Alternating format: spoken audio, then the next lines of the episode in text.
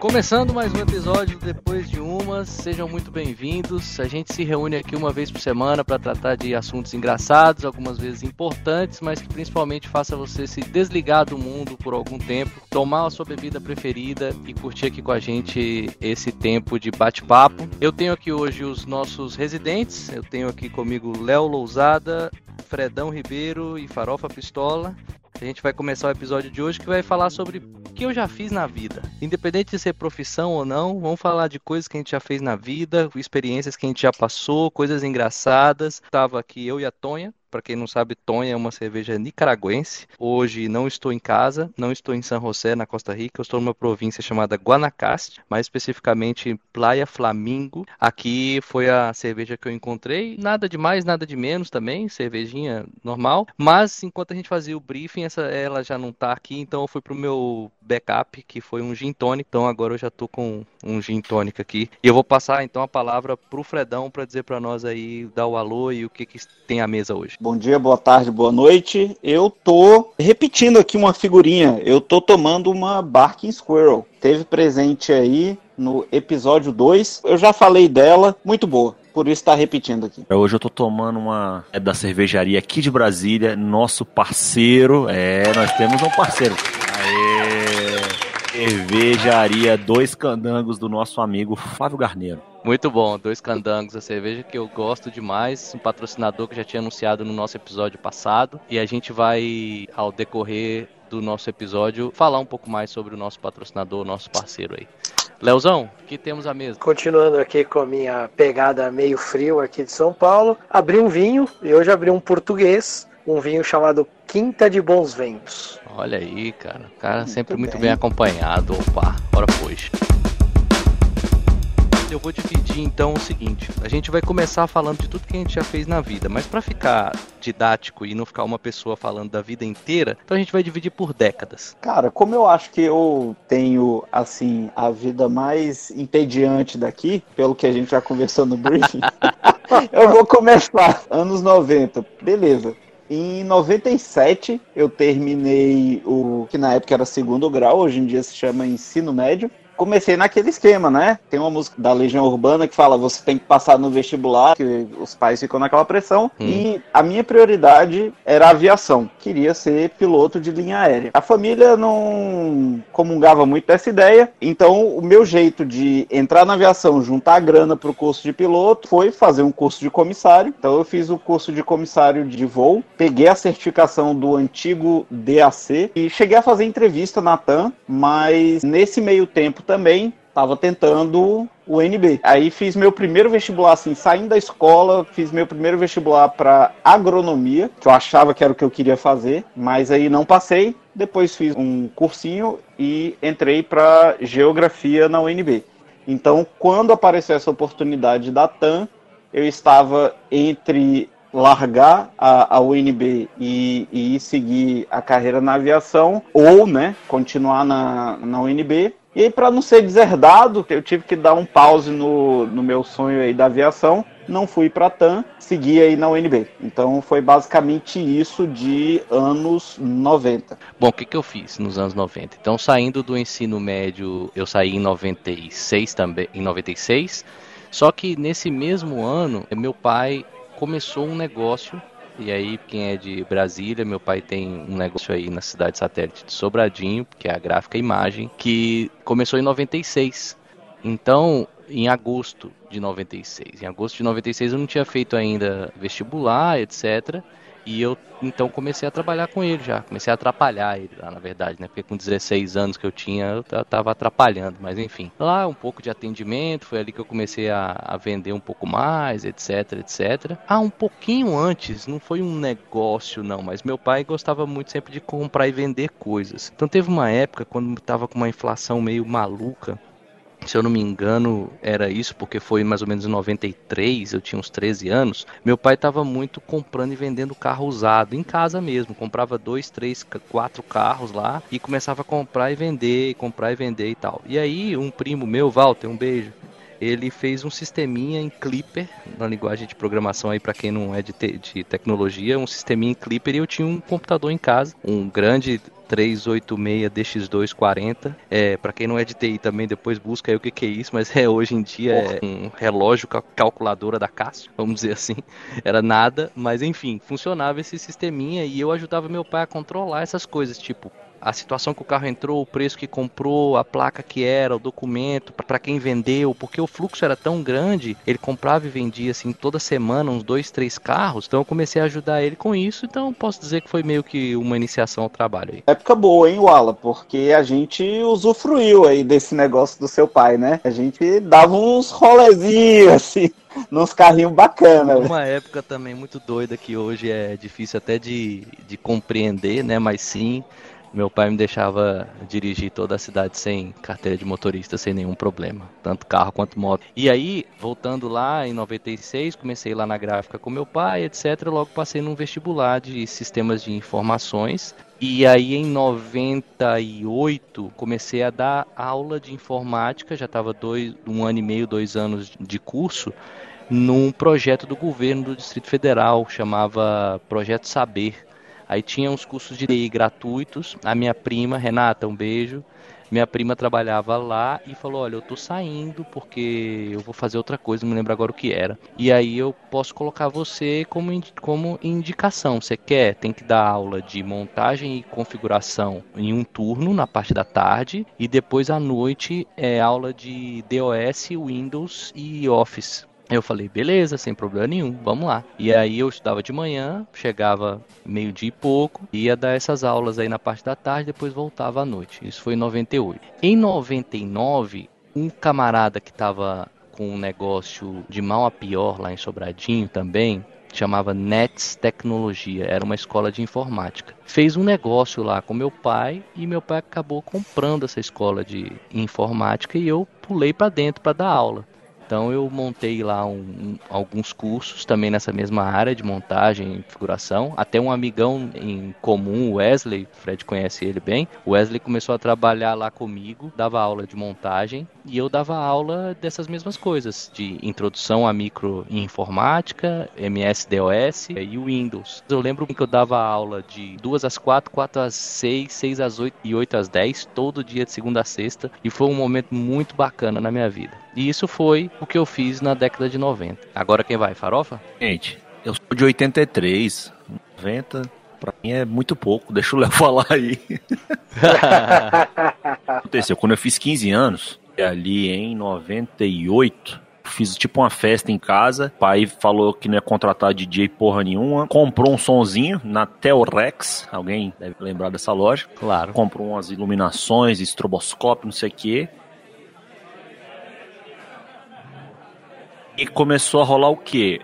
As outras pessoas que estavam fazendo essa, essa de 15 anos começaram a pedir som emprestado. Lógico, comecei a cobrar. Aí eu virei meio que DJ. Não dá para dizer que era DJ, DJ, mas eu alugava som, ia pra festa, montava playlist. Ficou sério mesmo, investir num sócio, caminhonete, o negócio andou. Mas na década de 90 foi isso. Vai lá, Léo. Pô, na década de 90, eu sempre fui metido a me enfiar em coisa para não ficar sem fazer nada. Então, eu devia ter uns 13, 14 anos, cara. Tinha uma locadora no meu bairro que eu enchi o saco da dona para poder trabalhar lá. Não queria receber, eu só queria ficar lá, porque era legal ficar lá, ajudar a rebobinar a fita. Lembra, a galera entregava a fita sem rebobinar, VHS, tinha que meter no aparelhinho para rebobinar era isso que eu curtia fazer e ficava lá enchendo o saco. Aí ela começou a ver que eu, eu era até um adolescente responsável e tudo, e ela começou a me deixar fechar a locadora. Então era legal porque quando chegava no sábado à noite e não tinham alugado alguns filmes, eu pegava os filmes de graça, levava para casa, assistia um monte de filme no domingo e segunda-feira voltava lá para abrir a locadora e entregar os filmes. Então, esse ponto aí que era legal. E outra coisa que eu fiz muito na década de 90, já devia ter uns 14 anos, eu e minha família a gente ia para um hotel em Serra Negra, um hotel meio. Não era bem hotel fazenda, mas era como se fosse, vai, um hotel bem grande. E eu comecei a ficar amigo da galera que naquela época a gente chamava de monitor de hotel, que hoje a galera chama de recreador. Aí eu comecei a ir passar minhas férias lá de janeiro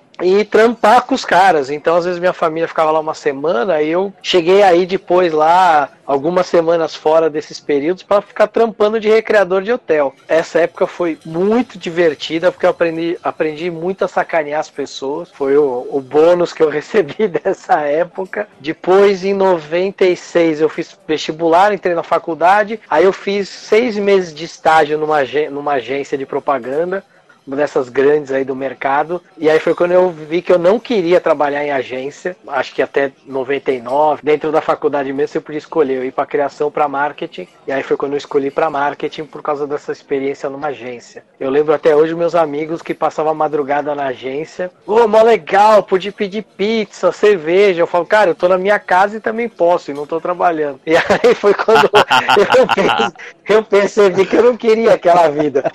E eu queria trabalhar em agência agência. É, exatamente. Acho que foi isso, né, dos anos 90. Vou voltar para você a palavra, Fred. Agora falando de anos 2000, né, que é de 2000 a 2009. Beleza. Já no início dos anos 2000, eu estava na UNB e eu decidi terminar a dupla habilitação, que levaria cinco anos, em quatro anos e meio, que era o prazo ou do bacharelado ou da licenciatura. Eu decidi fazer os dois em quatro anos e meio. E aí eu pegava seis disciplinas por semestre na UNB e eu decidi trabalhar também.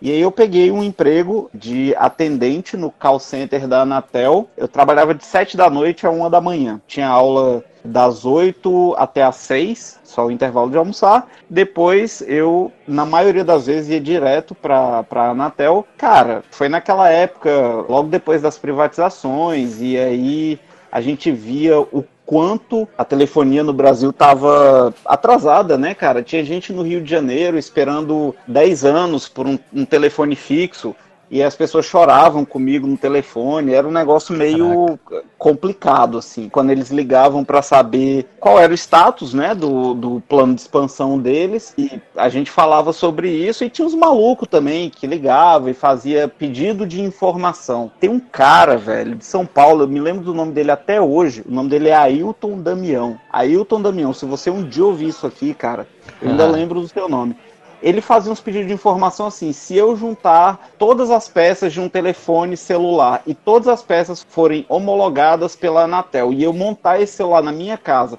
o celular está automaticamente homologado pela Anatel? E ele ligava, uhum. geralmente, assim, em torno de meia-noite, né? Então, assim, era um cara que devia ter muita coisa para fazer. Então, eu, eu tinha esse trabalho é, enquanto fazia o NB. E aí chegou um semestre que eu fui fazer uma disciplina que o professor ia dar duas aulas no mesmo dia. Na sexta-feira, a aula dele seria das quatro da tarde às seis da tarde e depois das seis às oito. Aí eu fui conversar com ele e falei assim: olha, eu entro às sete no trabalho, será que tem como a gente acertar isso aí? Ele falou assim: não. E se você perceber, minha disciplina ela é obrigatória no curso e vai trancar aí o seu fluxo. Então é você que sabe. Eu larguei o emprego, porque eu queria terminar o meu curso, e o que aconteceu é que na maioria das aulas ele não ia, era um professor de Goiânia que ia dar aula em Brasília, e Karim, também não esqueci de você. Eu ia para as aulas, o cara não ia, era o monitor dando aula, passando trabalho e tudo, então eu, tive que largar meu emprego por causa dessa disciplina e no final a disciplina foi levada nas coxas. Saí da UNB, depois fui professor no Sagrado Coração de Maria, primeiramente, ensino fundamental de quinta a oitava. E, cara, também tem uma situação engraçada. Tipo, eu dando aula pra quinta série, né, cara? Aquela criançadinha assim. Veio da quarta série, só tinha uma tia e o professor, a professora de educação física. Tipo, na quinta série, a cada 50 minutos, um professor diferente, né? Várias matérias. Eu fui entregar a primeira prova para eles. É claro que o resultado foi horroroso, porque assim, as crianças ainda estavam se adaptando. E eu expliquei isso para eles. Eu falei assim: olha só, não fiquem tristes, é, vocês estão se adaptando, blá blá blá blá blá blá blá blá blá. Beleza, comecei a chamar os nomes e entregar as provas. Depois de uns 10 alunos que eu entreguei as provas, eu comecei a ouvir uns sussurros assim no fundo da sala e, e aquela fungadinha de nariz, né, velho? Cara, a sala inteira caiu no choro, velho, por causa das notas. E eu tendo que consolar a molecada, né? Não, não é assim e tal. Enfim, foi um das, daqueles momentos que eu parei e falei, cara, o que, que eu tô fazendo aqui? Mas depois passei a gostar de sala de aula, né? Depois fui dar aula no Santa Doroteia, aí já era ensino médio, então uma galera mais, mais velha tal, isso foi bem legal também. Dava aula num cursinho preparatório para as academias militares, FK, AFA, esse tipo de coisa. Também dei aula de geografia de forma voluntária num cursinho pré-vestibular na Ceilândia. Beleza, quando a gente chega em 2006, eu entro na Caixa e no primeiro ano eu consegui conciliar a escola, o Santa Doroteia, com a Caixa. Mas em um ano depois eu fui promovido na Caixa, passei para oito horas, tava assim uma, uma rotina bem insana. Dava aula, nos horários, primeiros horários da manhã, depois ia para a caixa, é, voltava para casa tarde da noite, tinha que corrigir prova, tal, preparar prova, essas coisas. E aí foi quando eu larguei a geografia e fiquei full time na TI da Caixa, isso em 2007. Fiquei na Caixa até maio de 2010, né? E aí a gente já passa para a próxima década. Mas aí eu deixo para falar quando a gente passar para outra década. Vou fazer uma pergunta antes. Não tem uma vontade de ter seguido aquela carreira de aviação? Sempre. Sempre. Toda vez que eu entro num avião, toda vez que eu vejo um avião passando aqui. Em Montreal tem um parque muito legal que você consegue ir para observar os aviões do lado da pista. Então você vê os aviões decolando e pousando. E toda vez que eu vou a Montreal, eu passo lá e perco aí uma pelo menos uma hora observando aí os pousos e as decolagens. Só que aí a vida foi tomando outros rumos. Nesse meio tempo, já nos anos 2000, conheci a minha esposa, a gente começou a namorar e tudo, o negócio começou a ficar sério, e ela também era uma que não comungava muito da ideia, né? Então eu falei assim, cara, tipo, ou é, se eu escolher a aviação eu jogo fora, tipo, a minha família, o relacionamento que eu tô agora e sigo isso, ou eu tento adaptar e fazer as outras coisas andarem.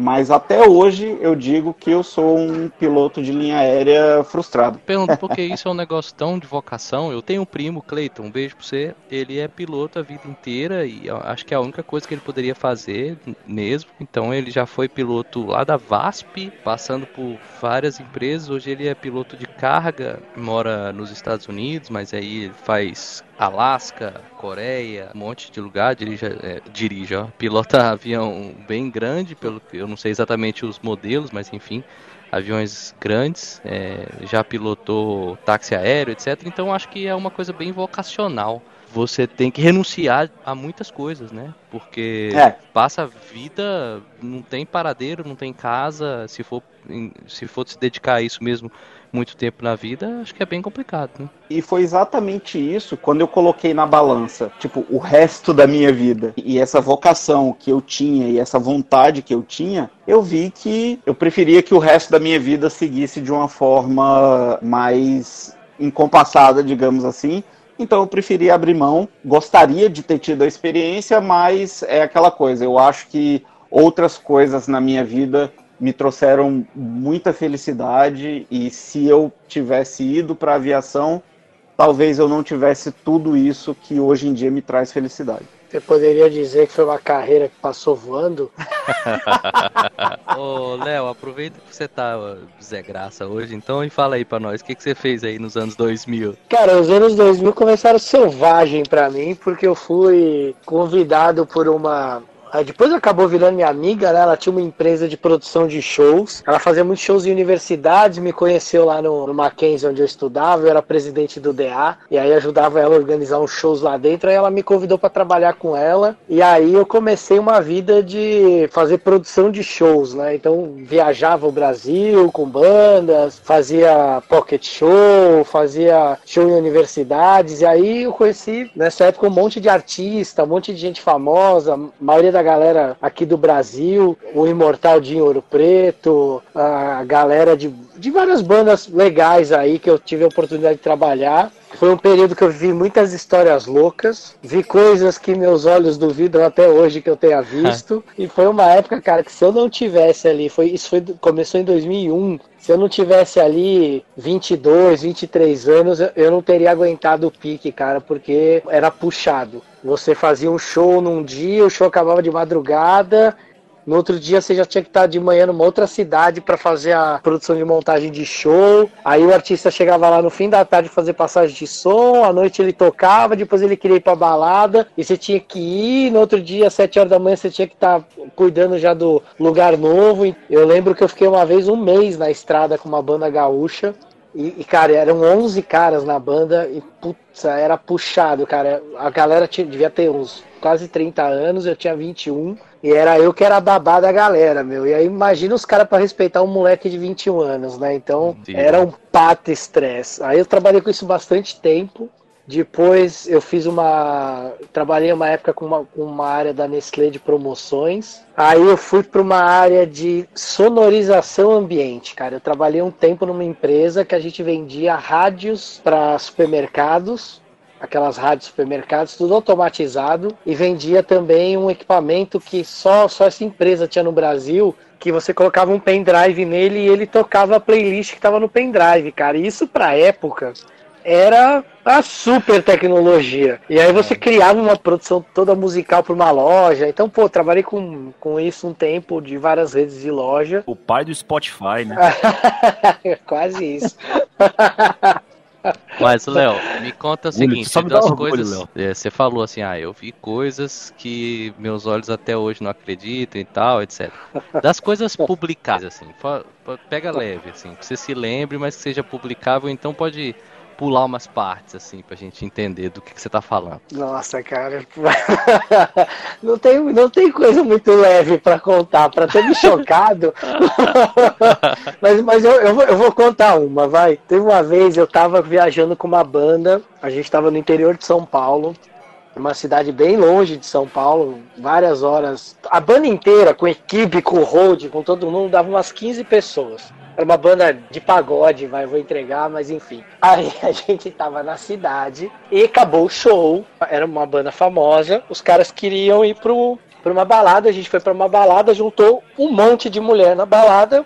E os caras foram pro hotel. Eles estavam no quarto do meu lado, todo mundo foi pro mesmo quarto. E eu fiquei no outro quarto, onde dormia eu e o motorista do uhum. micro-ônibus.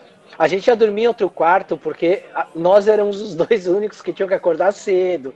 Os caras uhum. não estavam nem aí. Cara, e os caras começaram a fazer um barulho, um barulho, um barulho, um barulho. Aí o gerente do hotel ligou no meu quarto. Falou: você que é o responsável. Cara, eu tinha vinte e poucos anos. O cara me ligou e falou assim: Você que é o responsável, tá todo mundo no hotel reclamando, tá um absurdo de barulho lá no outro quarto. E eu falei, tá bom, eu vou lá. Abri a porta, a porta tava aberta. Vocês assistiram aquele filme de Olhos Bem Fechados do Kubrick? Era mais ou menos aquilo para quem assistiu o filme. Ah. E aí eu vi uma coisa que eu desacreditei. Cheguei no banheiro para falar com o cara que era o produtor da banda. Cheguei pro cara e falei assim, cara, não tá dando, cara. Os caras estão reclamando, querem expulsar a gente do hotel.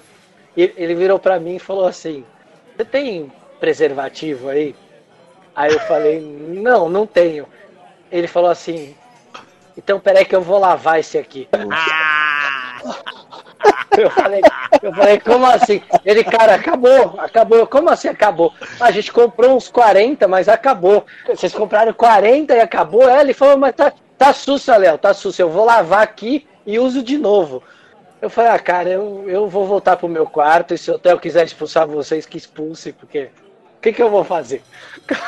Nossa. Tinha um artista também que ele só entrava no palco se tomasse uísque. Primeiro, eu não sabia disso. E aí ele foi fazer um show numa universidade de cunho religioso. E não podia entrar com bebida alcoólica na universidade. Eu me senti o próprio traficante de bebida. Eu tive que comprar um uísque e levar para dentro da universidade escondido. Aí beleza, consegui chegar no camarim do cara. Só que ninguém tinha me contado que o cara não tinha limite.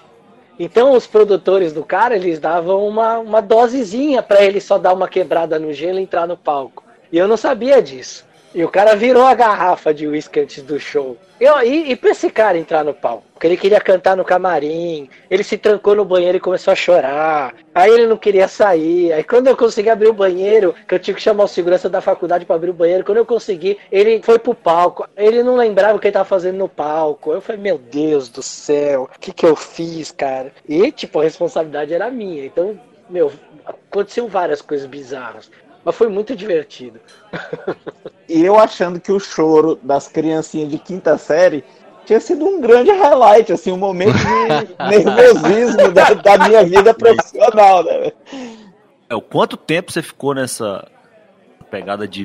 Porque eu trabalhei já com. É bem recente, mas a gente não chegou lá ainda.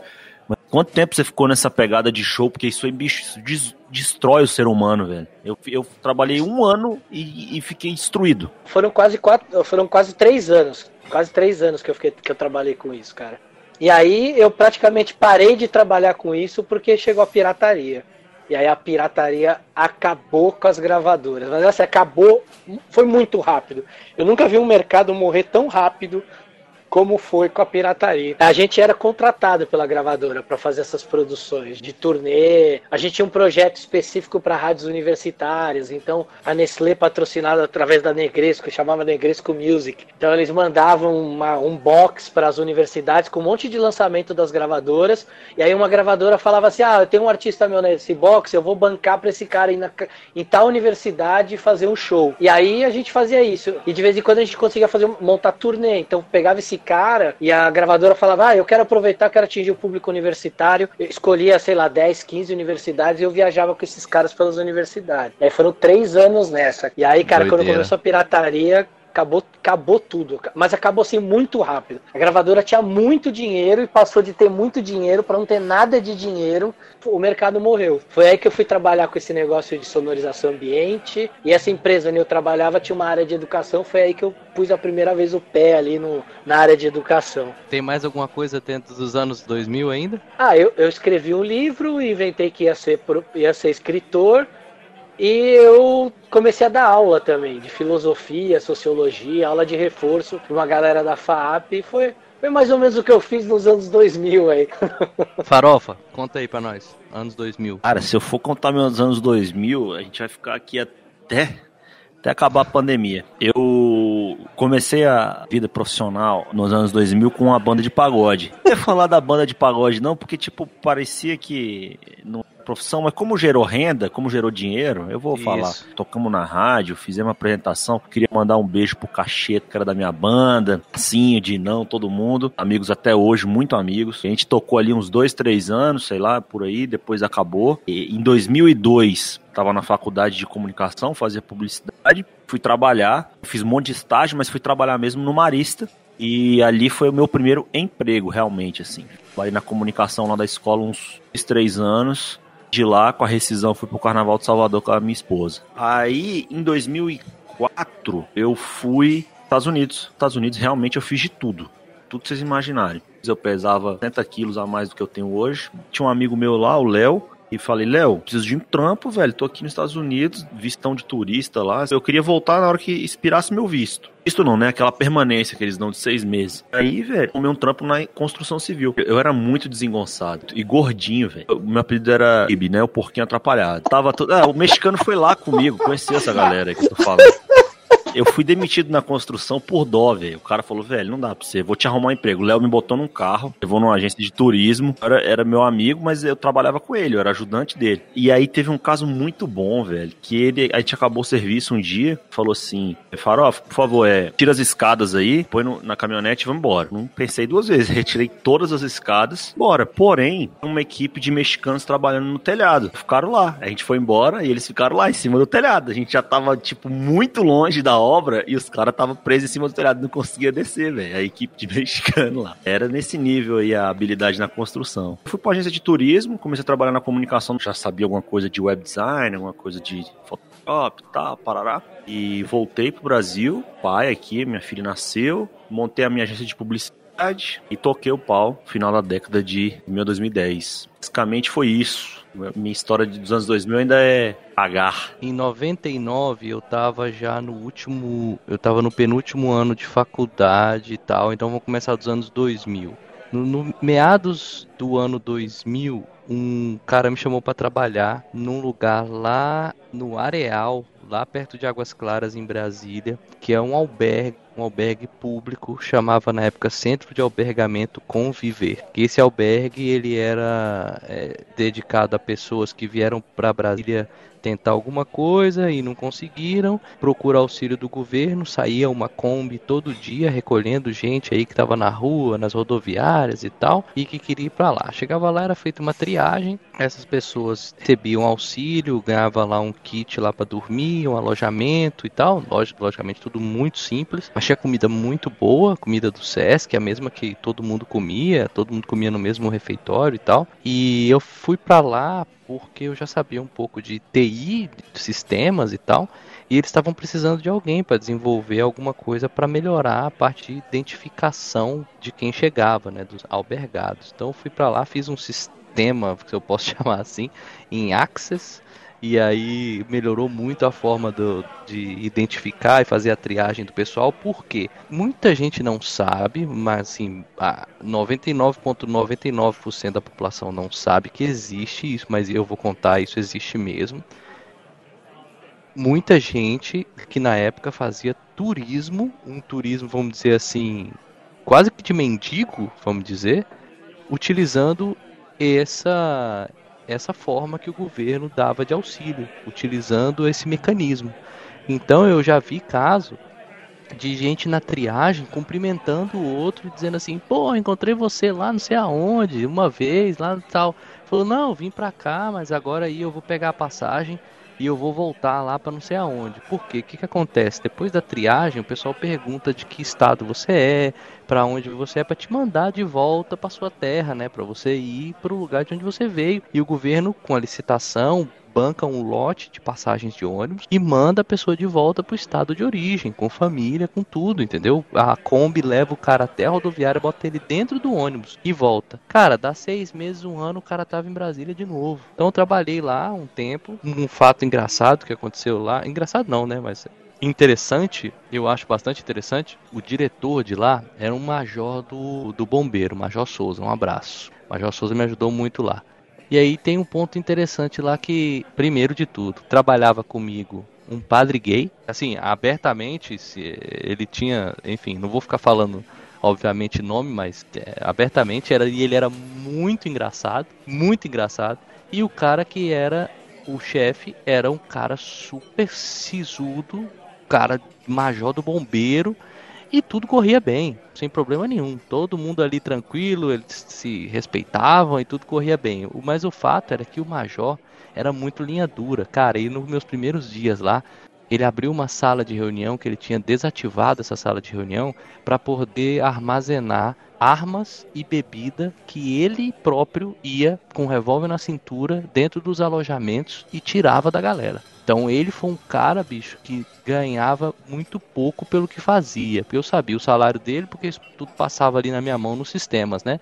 Mas eu não fiz só o sistema de identificação dos albergados, mas também melhorei muito a, a identificação dos funcionários ali e tudo mais. Então acabou que em algum momento passou por aqui, ele ganhava muito pouco pelo que fazia. E ele tinha uma sala, bicho, quando ele abriu a porta. Cara, uma sala que devia ter assim uns 3 por 4 de tamanho, com uma mesona grandona, que era uma sala para reunião grande, lotado de tudo que é tipo de faca, punhal, pedaço de ferro, barra de ferro, garrafa de cachaça, garrafa de tudo que é coisa que você possa imaginar, que ele ia lá e tirava de dentro dos quartos. Isso foi final dos anos 2000 e tal, aí em 2001 também eu estava lá, em, em julho de 2001, é, eu me formei no final de 2000, e aí eu comecei na Unisys, que foi uma empresa que eu trabalhei como consultor de TI de 2001 até 2005. Então teve muita coisa legal, assim, minha primeira viagem de avião foi pela Unisys. Não foi a primeira viagem porque eu fui quando eu tinha seis anos de idade. Eu fui para o Rio de Janeiro com meu pai de uma, de uma viagem da empresa. Meu pai trabalhava na Xerox.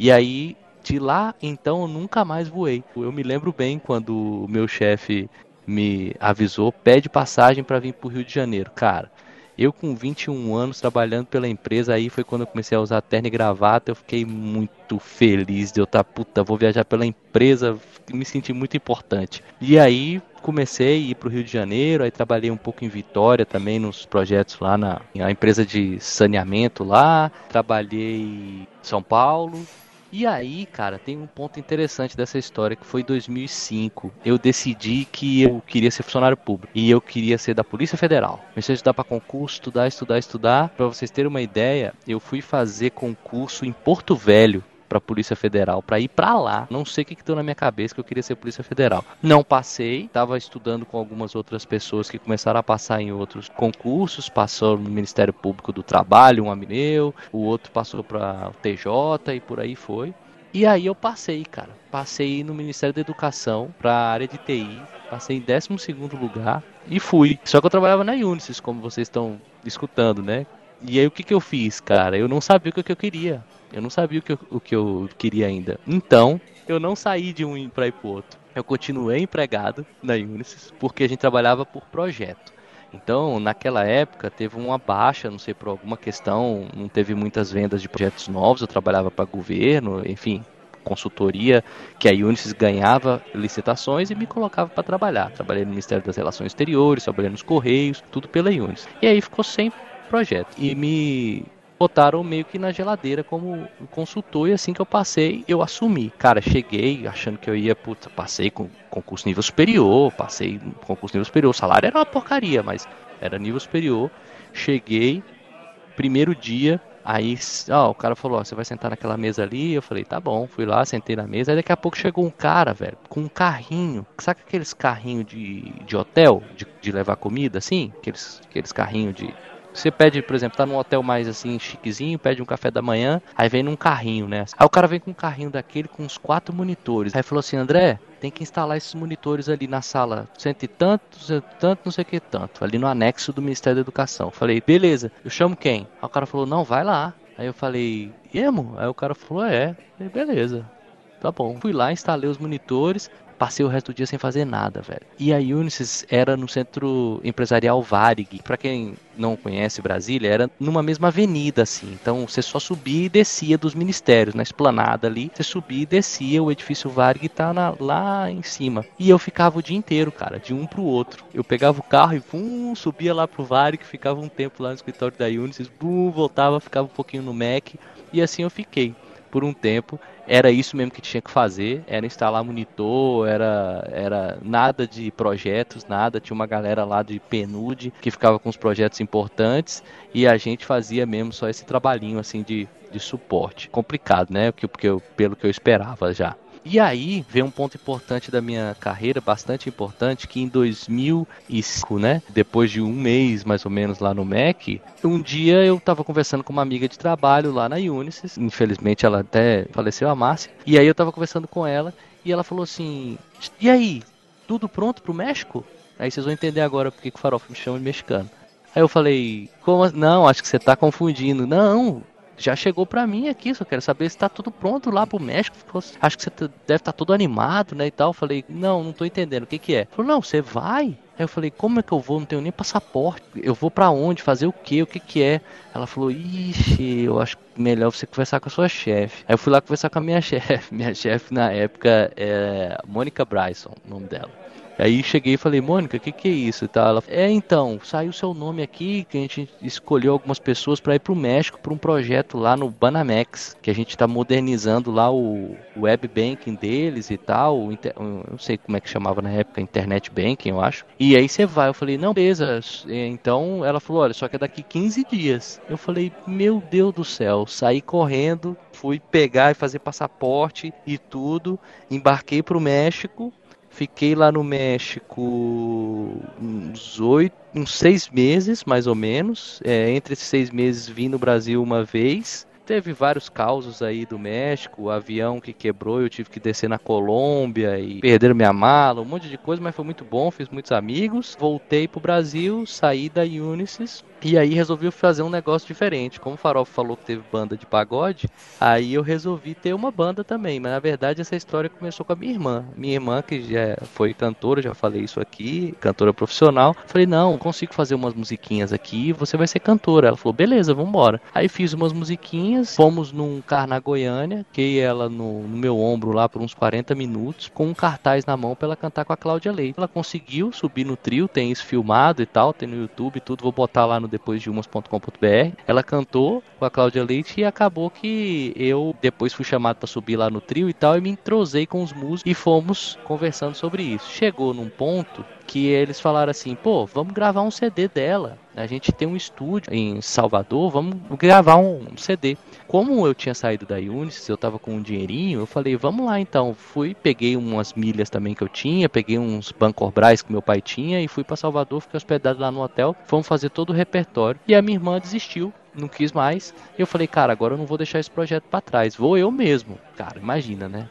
Mas antes disso, para ser algo profissional mesmo, para dizer para vocês que foi algo profissional, antes de, de acabar essa história, a gente fez carnavais em Brasília, aí para criança, na Baratinha, uns três anos seguidos. Eu fiz um carnaval, aí com a minha irmã já tinha saído, eu fiz um carnaval também em Tocantins, tocamos os cinco dias seguidos, e aí tudo isso com dinheiro, obviamente, por isso que foi uma profissão, um monte de músico junto com a gente e tudo mais, caras que hoje estão tocando com muita gente importante aí, e basicamente foi isso da banda. Acabou que a banda acabou. Eu fiz um CD, mas obviamente não deu nada. Se tivesse dado, vocês saberiam. Enfim, foi isso até esse momento. Aí, quando foi no final de 2007, eu tava, me lembro como se fosse hoje, estava na academia, na esteira, tocou um celular e era uma pessoa de, do recrutamento da Nextel. Aí eu fui trabalhar na Nextel em dezembro de 2007. Dezembro de 2007 eu comecei na Nextel, dia 17 de dezembro de 2007. então, exatamente, que saudade que eu tenho daquilo, cara. Nossa, aquilo era bom demais, aquele, aquele rádio era muito bom. E aí, Inclusive, só te interrompendo, cortando aí, desculpa. Minha esposa trabalhou no, no Meliá em Brasília. Assim, durante todo o tempo que ela estava lá, eles usaram Nextel. No finalzinho mudaram para BlackBerry.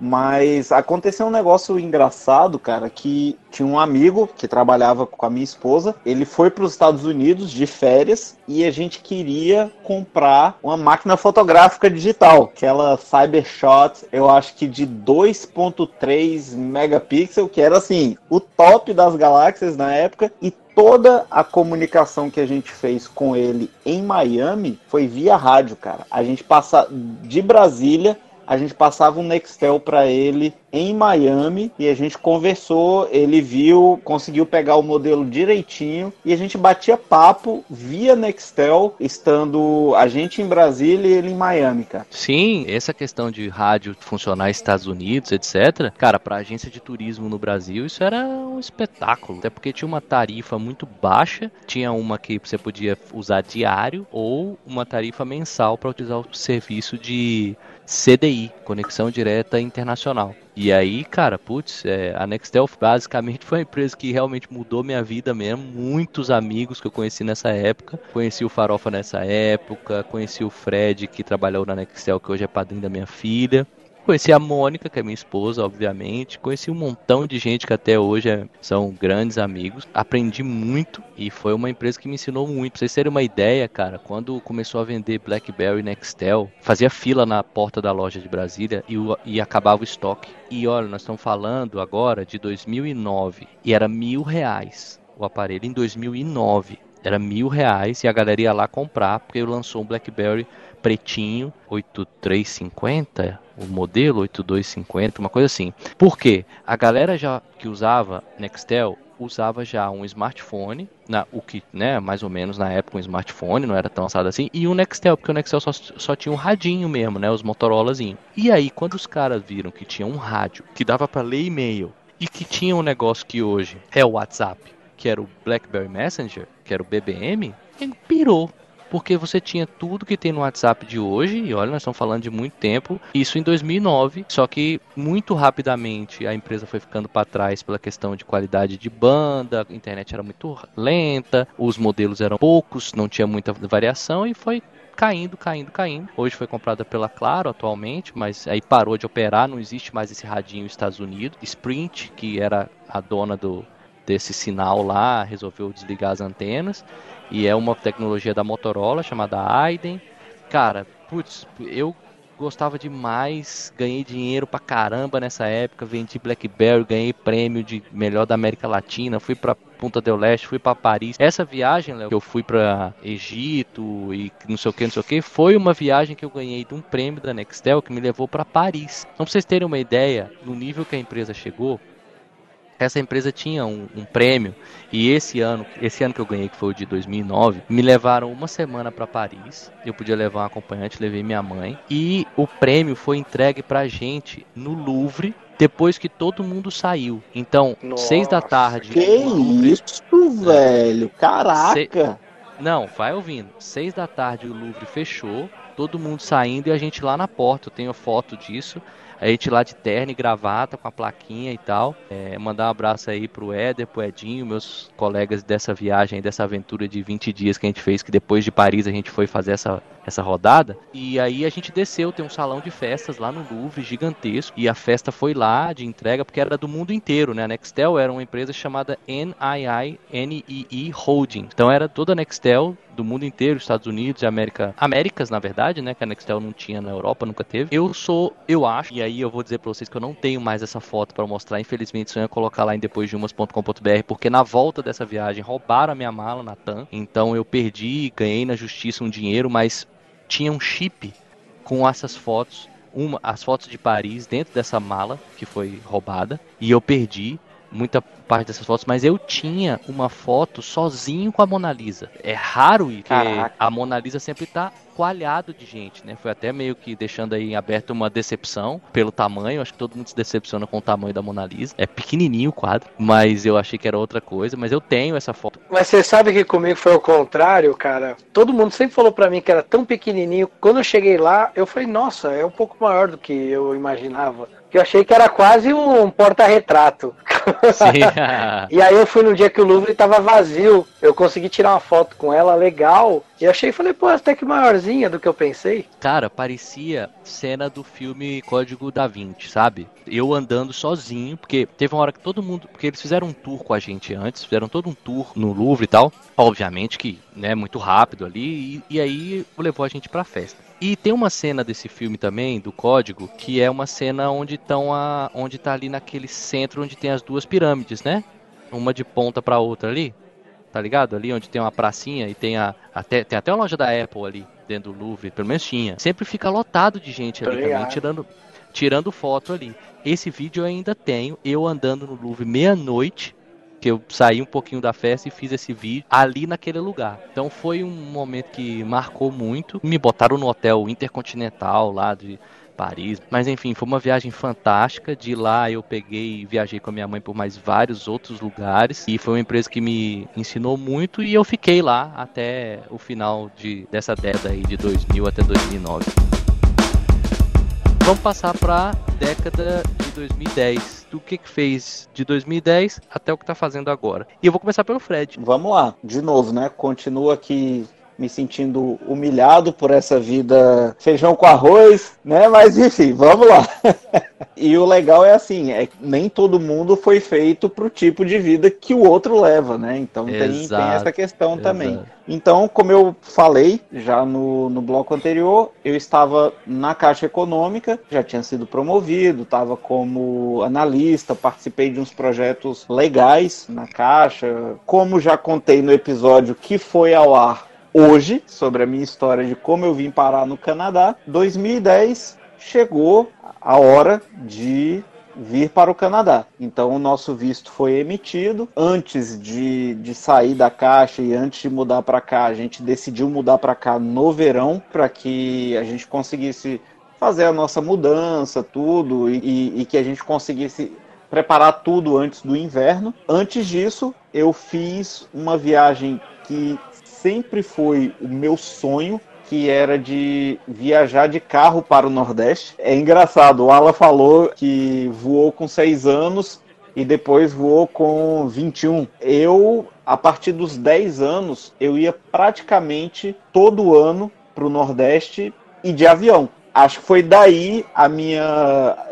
Na verdade, foi daí. O meu primeiro voo foi num 737 da Varig. Eu me lembro, era um voo noturno. O aeroporto de Brasília, você ainda andava pela pista para embarcar, não tinha finger, não tinha nada. E eu me lembro até hoje do meu primeiro voo. Eu me lembro embarcando nesse 737 da Varig e foi aí que eu me apaixonei. Eu tinha 10 anos, foi aquela paulada, assim. Um outro voo que eu fiz, que também me lembro até hoje, a primeira vez que eu voei num 767, que era da Trans Brasil a saudosa Transbrasil. Foi excelente também, mas enfim, eu sempre ia para o Nordeste de avião, porque meu pai detestava dirigir. Né? Ele não gostava de dirigir e eu Mas também é muito chão, né? Pois é, cara. Só que eu via, é justamente isso. Só que eu via os meus amigos indo de carro todo ano. As famílias iam todo ano de carro. E, cara, eu sonhava com aquilo.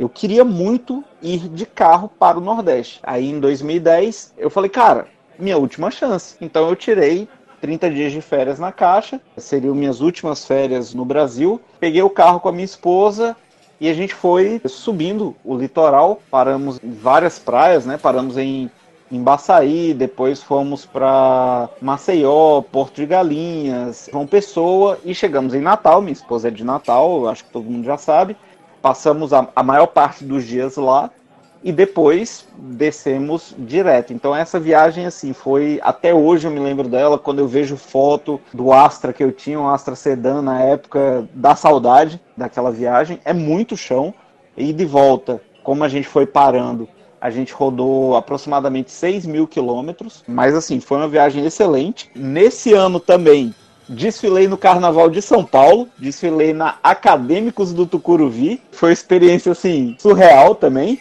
Inclusive mandar um abraço aqui pro Paolo, um amigo meu do, inclusive do, do podcast que a gente já conversou, o Só Mais Uma. Então, Paulo, abração para você, meu velho. Você desfilou na Acadêmicos do Tucuruvi? Sim, eu desfilei na Acadêmicos do Tucuruvi, cara. Então você já pode ser ministro já da educação. Tudo bem, mas eu desfilei e assim, é uma experiência bem legal. Depois a gente foi para passar o resto do carnaval na fazenda desse amigo meu em Nazaré Paulista, pertinho de Nazaré Paulista, enfim. E aí fiz essa viagem que foi assim, a viagem dos sonhos.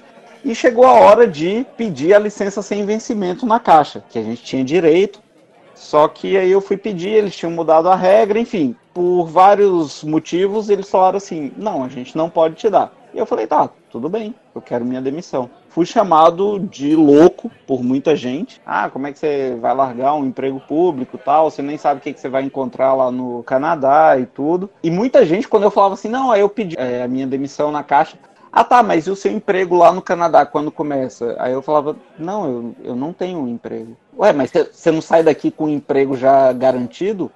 Não, vai para lá procurar emprego. Aí começava, né? A única coisa que você sabia garantida era que o primeiro-ministro ia estar te esperando no aeroporto. O resto você não sabia muito. Com três propostas de emprego no mínimo. Mas o resto eu não sabia muito, não. Beleza, pedi demissão eh, no dia 31 de maio de 2010. Viemos para cá em junho. Em agosto, eu já estava começando numa empresa que eu fiquei durante oito anos. Aí comecei no suporte, né? Então dei alguns passos para trás aí na minha carreira, mas isso é uma coisa que é fato, vai acontecer com qualquer pessoa que queira sair do país. A gente já discutiu isso no episódio aí que a gente gravou, não vou dar muito spoiler aqui. Então, assim, isso vai acontecer, então eu dei esses passos para trás Passei oito anos nessa empresa, crescendo dentro da empresa, fui sendo promovido e tudo. E aí estava como manager de operações de uma linha de produto da empresa. Quando a empresa teve um revés aí, teve que mandar um monte de gente embora,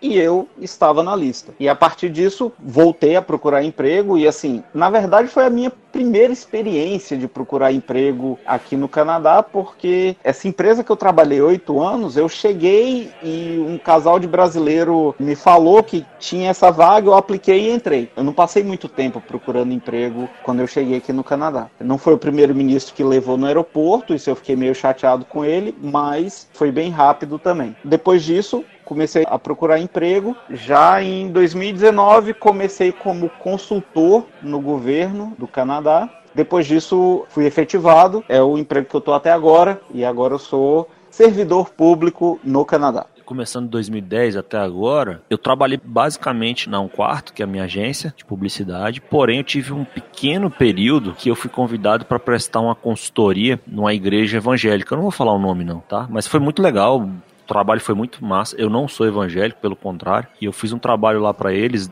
numa emissora de TV deles. E foi muito fera o trabalho, apesar de eu ser o cara mais zoeiro do mundo. Inventei muita coisa lá que não deveria ter inventado. Se Deus quiser, quando eu morrer, Deus vai me perdoar. Mas uma das coisas mais legais é que eu tinha um, tinha um pastor lá que gravava um programa, que era na TV, né? Era uma TV, era uma emissora de TV da igreja. E tinha um pastor lá que ele, cara, ele, ele dava pra ver no semblante dele que ele, ele era insatisfeito com a vida dele. E, e chegou num carnaval, o cameraman era evangélico. E aí no carnaval ia rolar tipo um encontro, a gente foi lá fazer a cobertura. E aí o cameraman tava chumbado. Esse eu vou falar o nome também aí, Jerry. Cara, que saudade de você, velho. que figura esse cara. E ele tava chumbado, bebo pra caralho, pra caralho. E aí ele deu um testemunho bebão no meio do carnaval, no encontro da igreja. E a gente filmou e botou na emissora. Imagina isso nos bastidores, no dia a dia lá, né? E nessa aí a gente pegou, ficou muito amigo, tal, parará, e rolou uma confraternização. E aí esse pastor, que não tem nada a ver com o Jerry, é um outro pastor, colou na gente. Queria sair com a gente, tomar cerveja, não sei o quê. Só que ele era pastor mesmo. Ele levava muito a sério a igreja e tal, e parará. E aí, cara, na confraternização eu levei eles no Hooters. Tinha um Hooters aqui, aqui em Brasília, não tem mais. E eu levei todos eles lá e a gente encheu a cara. E esse cara saiu da igreja, casou, pastor pode casar, não tem problema nenhum.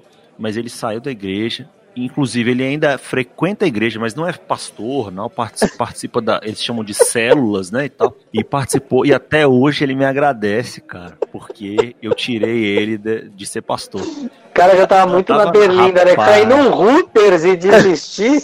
Ele já Pô, tava muito na Berlinda. Só te usou, só te usou, Farofa pra isso, mais nada. Aí tem uma justificativa, não, foi o Carlos, Carlos Alves, ele, não sei, mentira, quem vai no Reuters é um peitinho, um, um shortinho laranjado Mas o melhor foi isso, o melhor que depois ele foi casar, ele me chamou pra ser padrinho de casamento, e eu fui, padrinho de casamento. Olha aí, velho. E a menina entrou... Mas, mas pastor, e a, e a pastor pode casar, patins, tá? Não. A noiva entrou de patins, não? Eu adoro eles, pelo amor de Deus, fala isso não. Manda um abraço agora. Mostro não. Não, eu queria saber, eu queria saber, a minha curiosidade é o seguinte, eu, assim, eu não sou evangélico, muito ao contrário. que, que eu sou velho. olha só. Eles encaminham evangélicos. É, eu entendi. Eu tava curioso, mas agora já me respondeu o contrário. A função dele, a função dele é atuar no discernimento. Entendi, entendi. E é sério, isso não é piada. Eu não consigo não. parar de rir. Velho, eu fiz vários amigos lá, foi muito legal. Velho. Mas eu tive uma outra coisa muito louca que foi ano passado. Na verdade, eu também trabalhei em várias campanhas eleitorais, que também é um negócio muito escroto, muito, só que esse eu não quero nem contar, porque não é engraçado, é, é muito palha em várias campanhas. Mexicano deve ter trabalhado em campanha também, né, mexicano? Pela gráfica, sei lá. É, não trabalhei, né, mas porque eu já tinha. Não tava lá com meu pai mais, mas meu pai fez muito santinho. Se isso é trabalhar pra campanha, fez muito. Só Nossa. que dinheiro na frente, ah. né, filho? Senão, o bicho pega. Eu trabalhei em 2010, 2014, 2018, todas as campanhas a gente trabalhou muito para diversos partidos e é, não tenho nada positivo. Mas ano passado, ô Léo, para contextualizar, que você estava falando lá no começo, quando você trabalhou com produção, fui convidado para trabalhar na produção de uns eventos de rua. Inclusive chamei mexicano para vir ano passado, ele estava aqui. Eu fui trabalhar nos eventos, shows, né, no setor comercial sul, que é um lugar aqui em Brasília. É o centro da cidade, né, um movimento de ocupar o centro com eventos gratuitos. Só que ali é tipo uma cracolândia, sacou? Então, destoa muito. O evento é muito bom, é muito legal, dá uma galera muito do bem. Cara, é surreal a, a, experiência que eu vivi ano passado de intensidade. Cheguei a fazer acho que uns 10 ou 12 eventos lá em seis meses, muito intenso, eventos grandes. A gente teve um evento lá que chegou a dar, sei lá, 8, 9 mil pessoas. Muito fera, velho. Foi uma puta experiência. Eu acho que na década aí, tirando a igreja lá que foi massa pra caramba, eu acho que foi foi esse do ano passado. Na verdade, acabou esse ano, né? Com a pandemia. Acabou mesmo. Nunca mais vai ter. Porra. É, Léo? Vamos lá, de 2010 até agora, tava naquela empresa, né, que eu tava trabalhando com a parte lá de sonorização, mas aí tinha a parte de educação, acabei entrando pra parte de educação, já tinha ali a pegada de dar aula, já vinha nesse meio, e aí eu comecei mesmo a, a entrar, a mergulhar nesse mercado, eu fui trabalhar com montar universidade, montar escola, isso tudo contratado, né? A gente tinha uma, uma parte lá que era uma consultoria, montar polo de educação. Então foi uma época em que cheguei a trabalhar com o MEC também, alguns projetos. Então foi uma época que eu fiquei bastante na educação. Aí quando foi em 2015, se eu não me engano, eu meio que cansei, falei, ah, meu, não quero, quero ver se eu vou fazer outra coisa. E um amigo meu tava abrindo um auto shopping. Olha que loucura. Aí ele falou: Ah, meu, você tá de saco cheio, vem pra cá. É, eu vou precisar de uns seis meses aqui de alguém para colocar o auto shop no jeito. Eu preciso de alguém de marketing para fazer isso. Aí eu fiquei lá esse período. Ele abriu o auto shop, eu montei toda a campanha de marketing. O cara largou uma bala gigantesca na minha mão para fazer propaganda do auto shopping. Aí foi um projeto que deu bastante certo. O auto shopping deu uma boa decolada. E aí depois eu acabei saindo de lá e voltei para essa empresa que eu trabalhava, trabalhei mais uns anos lá, aí já com já bem focado em AD, plataforma de ensino à distância. E aí em 2018, foi 2018, em março de 2018, um amigo meu me, me falou, cara, eu tô montando uma área nova dentro da empresa e acho que tem tudo a ver com você, quero que você trabalhe comigo. E aí fui para lá. E aí é onde eu tô até hoje, comecei a trabalhar com um projeto específico, e aí a gente acabou montando uma área de educação dentro da empresa para trabalhar com uma parte de nuvem, com a Microsoft, e foi aí que eu conheci o André. Então aí que a gente começou a ter contato e aí, enfim, de lá para cá foi por causa dessa mudança de carreira, basicamente, quase aos 40 anos de idade, mudando de área quase que completamente. Aí acabei caindo na educação de novo, mas foi mais ou menos a minha última década foi desse jeito aí. A minha década foi assim, ó. Vou começar perdendo emprego. Na verdade, eu vou começar saindo da Nextel, porque eu tomei a decisão de que eu ia ter uma empresa minha de construir aplicativos móveis e que eu ia montar uma empresa. E tinha um amigo meu vendendo todos os móveis de um escritório dele. E aí, Renato, Renato Nobre, um abração.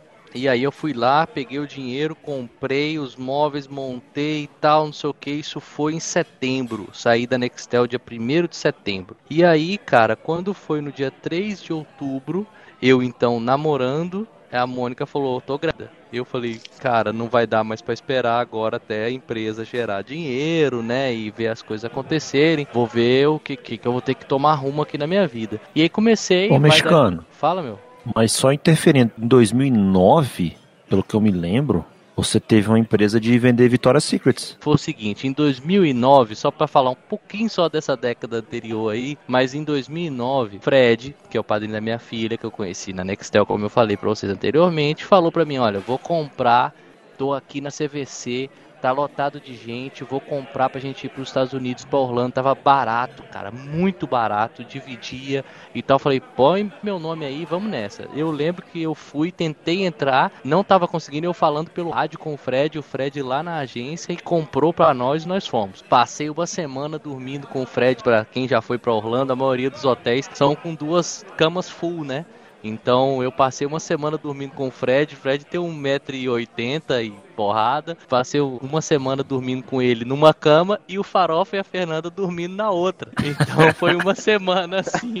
A gente, porque a viagem era para apartamento quadro. Então eu fui com o Fred e o Farofa com a Fernanda e a gente dormindo no mesmo quarto ali, dividindo esse quarto. Eu dormindo com o Fred numa cama que não é cama king, é uma cama full, é aquela cama pequena, de, de casal mais pequeno. Foi um negócio assim, só pra falar da viagem antes dele falar do business. Pra vocês terem ideia, a gente pagou tipo uns 1.200 reais por pessoa, sete dias com carro e hotel e, e passagem. 1.200 reais. Aí nós fomos em agosto de 2009 para lá. Um calor miserável naqueles parques e tudo mais. E eu tava com dinheiro. Como eu falei para vocês, 2009 foi um ano muito bom para mim. Foi um ano que eu ganhei prêmio na Nextel. Então eu ganhei dinheiro. Então eu tava com uma grana. E eu gosto muito de vender coisa. Eu gosto de vender coisa. Então eu fui, cara sem brincadeira, eu nunca, eu não passa pela minha cabeça fazer aquilo que eu fiz nunca mais. Por quê?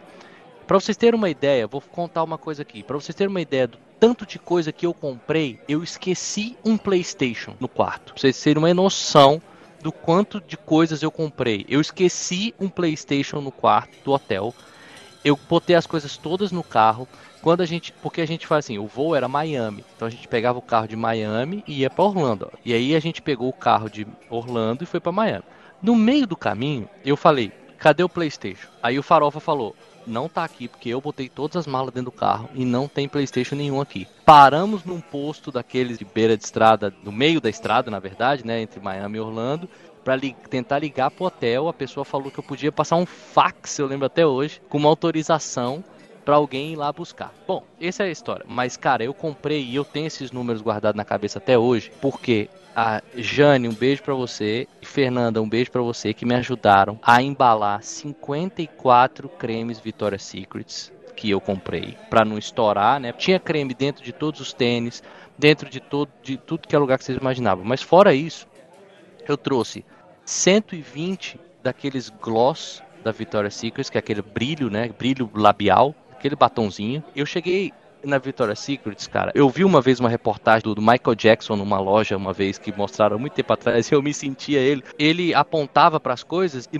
mostrava um número com a mão, assim. Eu lembro disso muito tempo atrás, eu era moleque. E eu me sentia ele, porque tinha uma pessoa da Victoria's Secret andando atrás de mim. Ou ela achou que eu tava de brincadeira, ou então ela ficou muito feliz. Porque eu falava assim, ó, os gloss são vários sabores, né? Enfim e tinha os potinhos com eles. Eu falava assim: eu quero 10 desse, 5 desse, 20 daquele, 10 daquele, 10 daquele, e a, e a mulher botando sacola. Ela encheu a sacola, chamou uma amiga dela para poder botar, pegar para poder ajudar. Deixou essa sacola lá e voltou. Aí eu falei: eu quero 10 desse, quero 20 daquele. Cara, além desses, desses cremes, dessas coisas, eu levei um monte de perfume, chamava sexy, levei um monte de maquiagem, um monte de coisa da eu comprei 2 mil dólares de Victoria's Secret, pra ser mais preciso. E aí. Lingerie a porra, tu comprou também. Cara, comprei de tudo que você pode imaginar.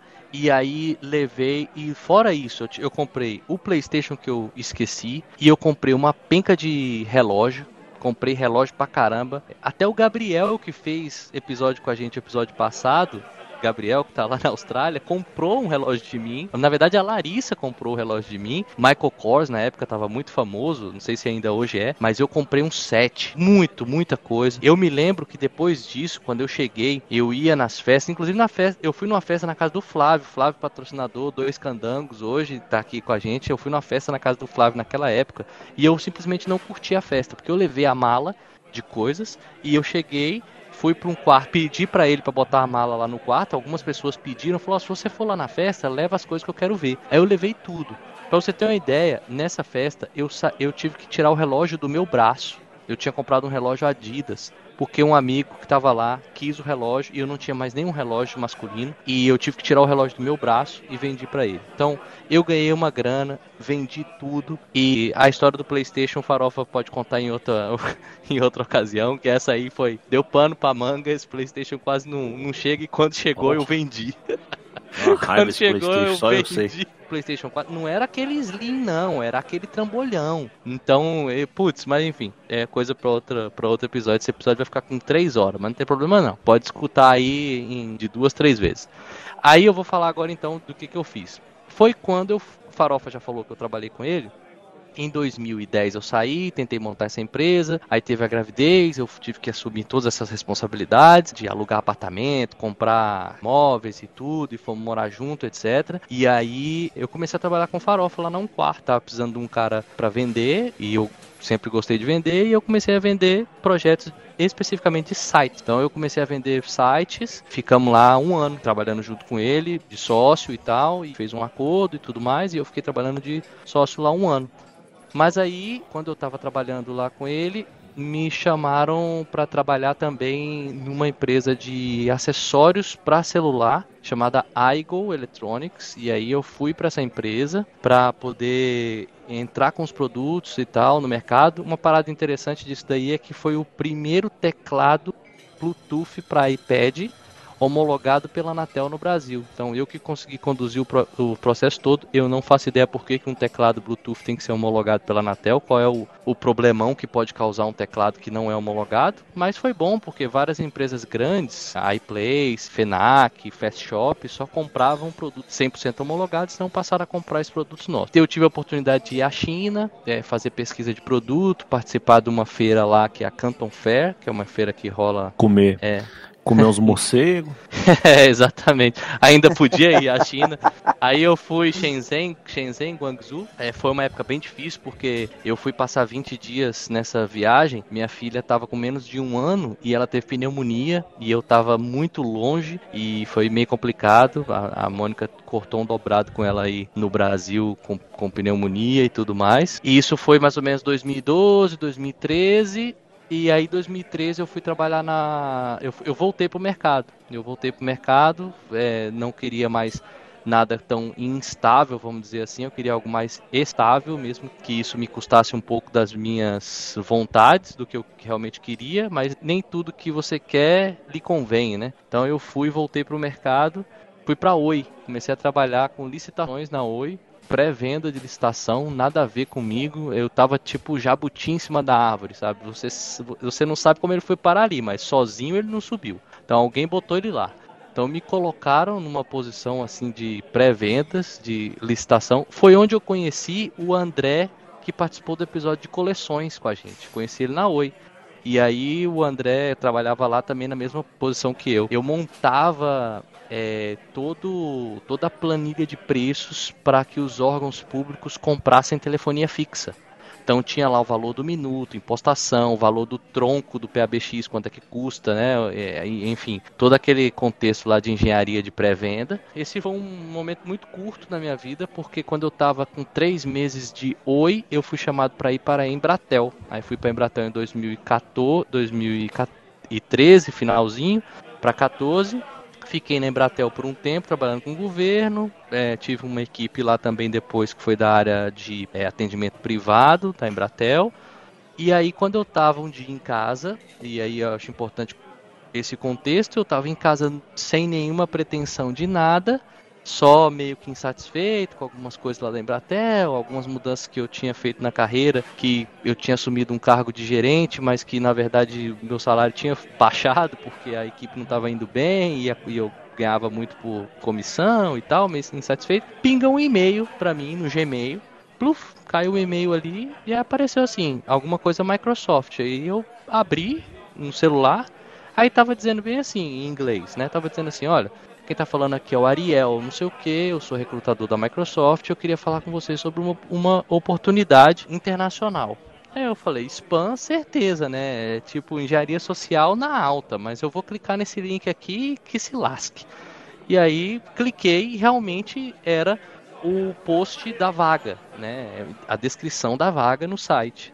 Aí eu falei, vou responder, o que é mais insano ainda, porque é óbvio que o máximo que vai acontecer é eles confirmarem que esse e-mail existe, eu vou cair numa lista opt-in para sempre, nunca mais vou receber, nunca mais vou parar de receber esse tipo de phishing, né? E aí, mas não, cara, respondi, falei, tá bom, tá aqui, ó, meu Skype é esse. Cara, deu 15 minutos, ele falou assim: "A gente pode falar agora?" Respondeu o e-mail de volta. E aí eu recebi a oferta em 18 de janeiro de 2018 eu cheguei na Costa Rica e estou trabalhando na Microsoft até então e agora atendendo esse mercado de educação foi onde eu conheci o Léo. Então, basicamente é isso daí que aconteceu na década de 2010 até os dias de hoje. Mais uma história longa aí, vocês me desculpem, mas é porque foi muita história, porque o Farofa puxou o desde. Não me de... culpa, não desde a Muamba. Mas eu não fiz só essa Muambada, não. Eu fiz mais Muambada em 2010 e 2011. Essa parte eu não eu contei, tô ligado, mas... Né? boa, demais, boa. Bom, então acho que todos falamos de tudo que fizemos aí, de todas as histórias, de tudo que aconteceu. Tem umas coisas muito bacanas para que a gente podia ficar aqui horas falando. Então eu vou, vou passar a palavra pro Léo pra gente fazer o encerramento aí, então. Léo, depois de umas. Pô, depois de umas, a gente descobriu que quem passou aí pela década de 80, 90, 2000, trabalhou em muita coisa, fez muita coisa diferente, experienciou muitas coisas bacanas, muitas que não existem mais, né? Como gravadora, como produção de show, como Nextel, como Blackberry. É. E chegamos vivos até hoje e estamos aí. Então, depois de umas, vamos ver o que, que a próxima década reserva para nós. Excelente. Fredão, depois de umas? Cara, depois de umas, primeiro só fazer um adendo aí, Blackberry ainda dá seus suspiros aqui no, no Canadá. É, muita Canadense, gente, né? É, muita gente no governo não quer largar, estão sendo phased out, mas assim, tem muita gente que não quer largar. Mas enfim, é, depois de umas, que eu percebi hoje é que pessoas até que a gente teve um contato, né? Eu, eu conheço o Ala da época de ensino médio, a gente frequentou a mesma escola, era da mesma turminha lá, a mesma galera e tudo. E como pessoas que têm, às vezes, um contexto semelhante em uma etapa da vida tomam caminhos totalmente diferentes quando as coisas começam a acontecer. Então, é isso aí. Depois de umas, a sua vida é o que você quer fazer dela e muitas vezes talvez você não faça o que te realiza, mas se você olhar para o lado e ver todas as outras coisas que você tem ao seu redor, mesmo fazendo algo diferente, algo que você não imaginou, a sua vida pode e é muito feliz também. Muito bom, muito bom. Farofa, depois de umas? Cara, depois de umas, principalmente depois de umas dois candangos, fica aqui o meu jabá, que agora eu vou ser o Milton Neves desse podcast. tem, a gente tem o Guga Chakra, né? E agora o Milton Neves. É, depois de umas, cara, eu tô preocupado com a história da igreja, que eu não, não sei se eu deveria ter contado. Ó, velho. Sou, Foi a melhor parte, velho. Foi a melhor Rapaz, já pensou se eu tomo uma punição divina? Mas enfim. É, depois de umas eu descobri, cara, que todo mundo, né, não, não precisa nascer, crescer, estudar, fazer uma faculdade, escolher um emprego único e morrer, né? Dá pra gente fazer muita coisa diferente. Léo mostrou isso, o mexicano mostrou isso, e o Fred, que eu achei que era o mais corretinho, que faz tudo um atrás do outro, por causa do briefing, também fez de tudo. E pelo contrário, o Fred, eu, se eu for milionário um dia, eu vou te dar um avião pra você dirigir, tá bom, velho? Promessa minha aqui. Opa, é você. Beleza. Tá? Beleza. E todo mundo tem direito de realizar seu sonho. E é isso. Muito bom, muito bom. Cara, depois de umas, eu relembrei um montão de coisa que eu não tinha relembrado durante o briefing, então fui contando a história e eu acho que para vocês também passam um filme na cabeça aí. Acho que para quem tá ouvindo também deve passar um filme aí do que que fez nessas épocas. É para mim, putz, muita coisa passou. Depois de umas, eu consigo perceber que uma das coisas mais prazerosas que eu fiz durante esse tempo inteiro foi Moambá dos Estados Unidos. É muito bom. Primeiro porque você se sente muito muito bem comprando um monte de coisa e, e passando o cartão para frente. E depois eu gosto dessa eu gosto dessa sensação de pensar assim, putz, vou chegar lá, vou vender, não vou e, e etc, e vai ter fronteira e vai ter é, receita federal e não vai ter e tal. Por mais do que eu sei que não é certo trazer acima da cota, eu sei de tudo isso, só estou dizendo que já foi, já foi, é a minha história, eu e aí eu, é um outro depois de umas, é conhecer e honrar e respeitar a sua história. Então, tudo que você foi é o que te trouxe até onde você está aqui. Ser protagonista da própria vida, ser uma pessoa que decide o que você quer fazer e o que você principalmente não é e não quer fazer, quais são as coisas que você realmente não quer fazer. E, cara, seguir em frente, seguir em frente pensando que, ainda mais hoje em dia, é, trabalho não é um local para onde você vai, mas sim uma coisa que você faz. Então, é essa mensagem que eu quero deixar aí para todo mundo. Muito obrigado pelo longo episódio, foi show de bola. Eu nem parei para perguntar se alguém estava bebendo ainda a mesma coisa. Agradecer a dois candangos pelo patrocínio aí, pela parceria inicial. Estamos aí com a cerveja de melancia aí que o nosso amigo Farofa tá a degustando. A gente tava, né? A gente tava. É, acabou já. boa, boa. Então é isso, cara. Obrigado aí pela participação de todo mundo, todo mundo que tá escutando até aqui.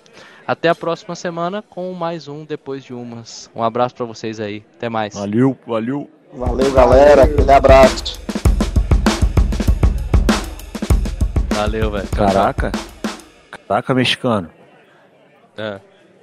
Tá aí ainda? Tô, Só pra fazer o último comentário que eu vou embora, que eu tô louco já.